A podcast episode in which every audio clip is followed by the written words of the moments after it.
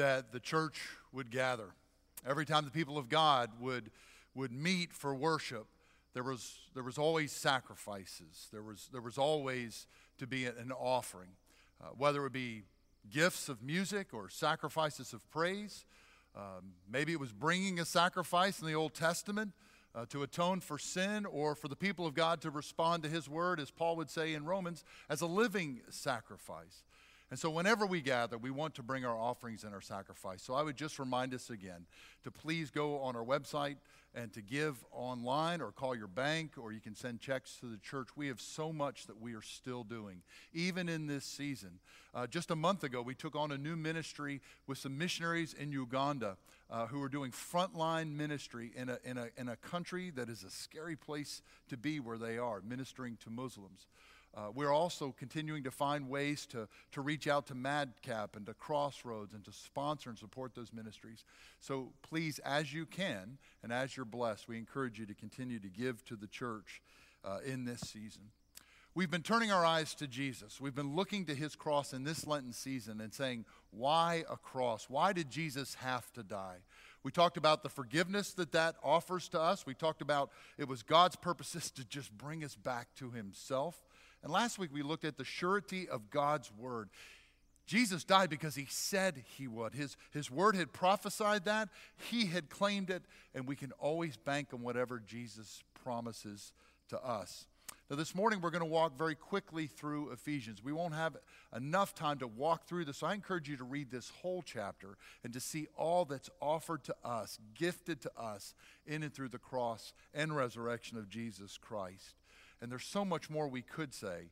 Um, but in the cross, even though there's mystery, there's this beautiful simplicity of why Jesus gave himself for us. Now, I want us to look first, though, at what we see in these passages, as we just heard in this music, of the nature of God. We see something of his deep love for us, his, his kindness to us, his patience with us. And this is, this is a phrase in verse 4 that not only do we bump into throughout scriptures, but every preacher preaches this. Every preacher has a sermon series based on this, or at least one sermon where we look at that great conjunction that comes up at the beginning of verse 4. That we were a certain way or in a certain predicament, but God showed up. Hear the weight again of these verses, verses 1 through 3. You were dead in your trans- trespasses and sin. You formerly walked in the course of this world, really according to the devil, is what Paul says here. You, you formerly lived in the lusts of the flesh, indulging the desires of the flesh and of the mind, and were children of wrath. But God, being rich in mercy, because of his great love with which he has loved us. And you bump into that all the time. We just finished reading Judges. Samson requests God, he says of God, You're letting me die of thirst, 15, 19 in Judges, but God split the hollow place so that water came out of it. In 1 Kings 5 4, David cannot be a part of the house of God because of, uh, of his warring ways, but God has now given me, this is his testimony, God has given me rest on every side. Psalm 49 15, the foolish are appointed for death but God will redeem my soul from Sheol. These wonderful words, this is where you were in your situation, but God has come. to listen, there's also correction, and you find it in Ephesians as well. But you also find it in Jesus' words in Luke 12 20. He's the parable of the rich man, building a new storehouse for all my crops. But God said to him, You fool, this very night your soul will be required of you. We bump into that phrase over and over again. Typically, words of encouragement. This is where you were, but listen, because of God and His great grace, this is who you can be. This is what you can have. But also, we want to hear that word as well if it's a word of correction, and you find that here. Verse 4 speaks of the heart and purposes of God. He can and He desires to do a great change in the life of the people of God, to take that which was dead, that which was old, and make it alive and new. And we also bump into this reminder again about grace versus works. And you can say, Preacher, we know that. Well, you may know that, but the world doesn't know that. And sadly, too many times, Christians, we can find ourselves battling with works and trying to please God, appease God so that He will love us. One Christian author says it this way As far as the way of salvation is concerned, there are only two religions that this world ever has known or will ever know the religion of divine accomplishment, which is biblical Christianity, or the religion of human achievement, which includes all other kinds of religion by whatever, by whatever names they may go under. Paul is making sure we know this. Verse 5, verse 8 it is by grace it is always a gift, not by works. You tired? Are you tired in these weeks? Just trying to maybe care for your family or care for neighbors, care for your extended family in this season? You tired? Tired maybe because of anxiety about job, income, or just all the new things you're having to learn to be able to, to, to, to live out your vocation in these recent weeks. Are you tired? I'm tired. In some ways, I'm tired. It is nothing compared to the soul crushing, life wasting tiredness that will come when you and I try to earn or merit our way back to God. It will suck the life out of you. Paul is saying to the church here, it's grace. Otherwise, it's this life of constant anxiety. It's this life of, with no vibrancy. It is my prayer that you rest in that, that you know that. And as Paul is saying to the church here and to us, that you live in that that kind of vibrancy, knowing it's a gift of God. It's His desire that you know the grace of the cross of Jesus Christ. Not only for what has been done, but as we'll see today, what can be done because of His cross. And that's, that's the theory of atonement today. We won't have time to rehearse all of that and go through all of that. But it's this one theory that so many theologians talk about, and it's the victor theory of atonement. Now, for those who saw the cross on Good Friday, it looked as though Christ was the victim. But what theologians have been saying to us for centuries is the cross is victory. And Paul will not let us miss that here. I like how Martin Luther says it. He's playing off that metaphor when God speaks to Job of the hook. God has cast into the world his only Son as the angle. And upon the hook, he has put Christ's humanity as the worm. Then comes the devil and snaps at the man Christ and devours him. And there, with that, he bites the iron hook, which is the Godhead of Christ, which chokes the devil and his powers. Thereby, he is thrown to the ground. Martin Luther sounds like a pro wrestler right there. Let me tell you something, brother. My family at night this is how nerdy our pastoral family is. Not only have we watched The Lord of the Rings, we've watched the extended edition of The Lord of the Rings. And that great line by Gandalf after he has beaten the fiery demon Balrog when he says to the company of the Fellowship of the Ring, I threw down my enemy and smote his ruins upon the mountainside. That's what Paul is saying has happened in the cross and what Christ has won for us. Hear, hear how he says it in Colossians 2 14 through 15. Speaking of the cross, when Jesus had disarmed the rulers and authorities, he made a public display of them, having triumphed over them through him. Through the cross, sin is defeated, wrath is defeated, death is defeated, the devil is defeated. I went to a funeral for one of Sarah's uncles years ago. And, uh, and something that was said at that funeral has really stuck with me. Is very, he, he, had died early, uh, was, a, was a, a faithful pastor of the gospel. And so you go brokenhearted for a family member, but brokenhearted for what could have been in ministry. You're hurting for the family, but part of what the pastor said that day has stuck with me. He says, We have come here to laugh. We have come to this funeral service to laugh, to look death right in the face and laugh And that's the truth of the cross. As broken as we are over hurts and struggles, we have victory over death. But not just that, Paul says, we can have victory now in this life.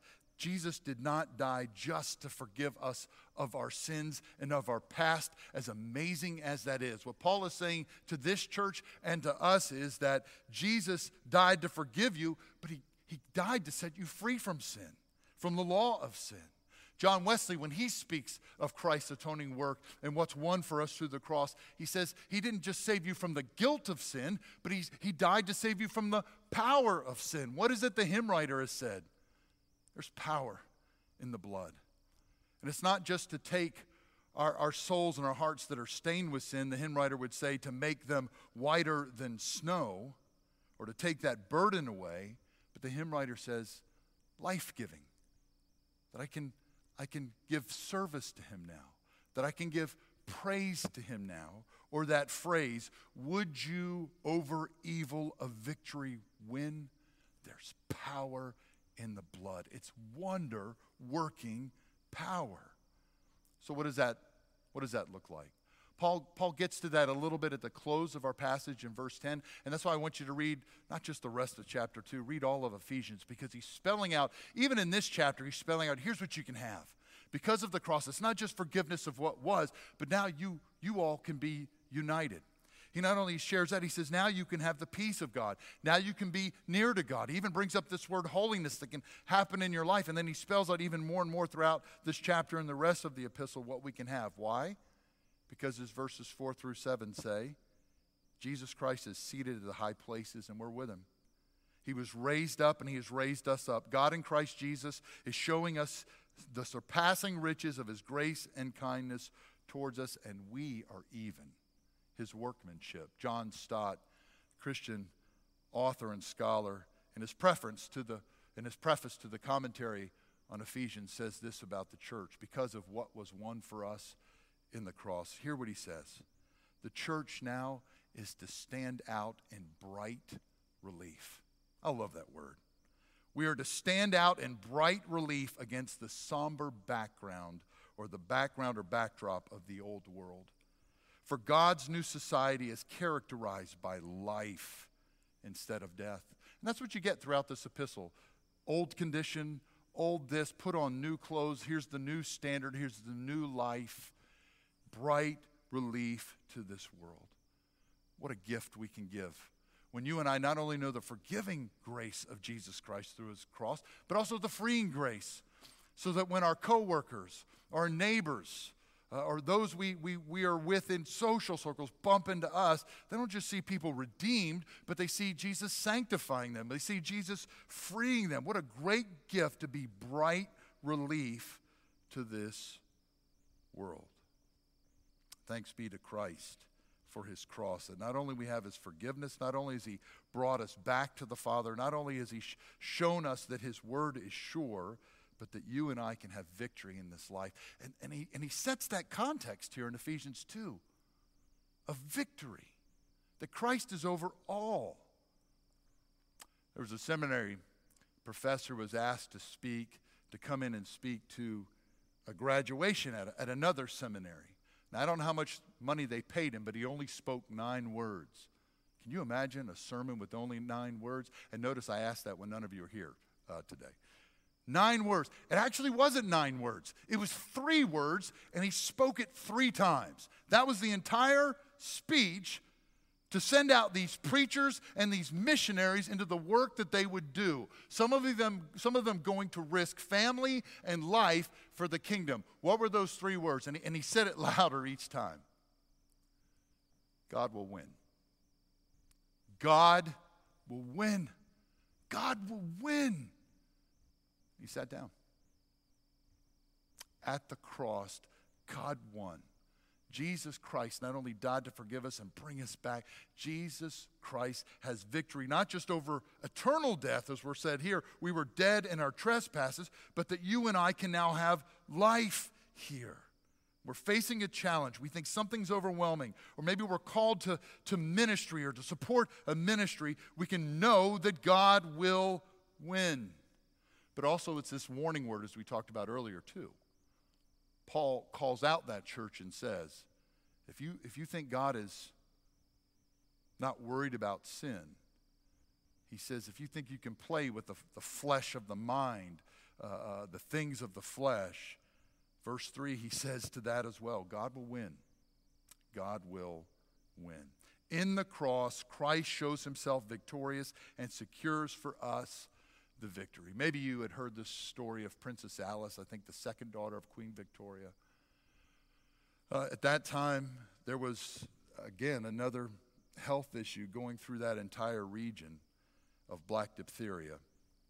And so they had to quarantine a child, a small child of hers, a son of hers, because he had contracted that. But she found out through one of her servants that he had asked, Why doesn't mommy, why doesn't mom kiss me anymore? Why doesn't mom hold me anymore? Moms, what do you do with that? Well, you know what she did. She went to be with her son. And she held him, and they were buried together because her touch caused her death. And in Christ Jesus, his touch, becoming incarnate, taking on our flesh, taking on our sins on his cross, caused his death. It's a reminder to us that this mother's love cost her her life. Jesus' love for his bride, the church, cost him everything. She wouldn't abandon her son. Jesus Christ will not abandon his children.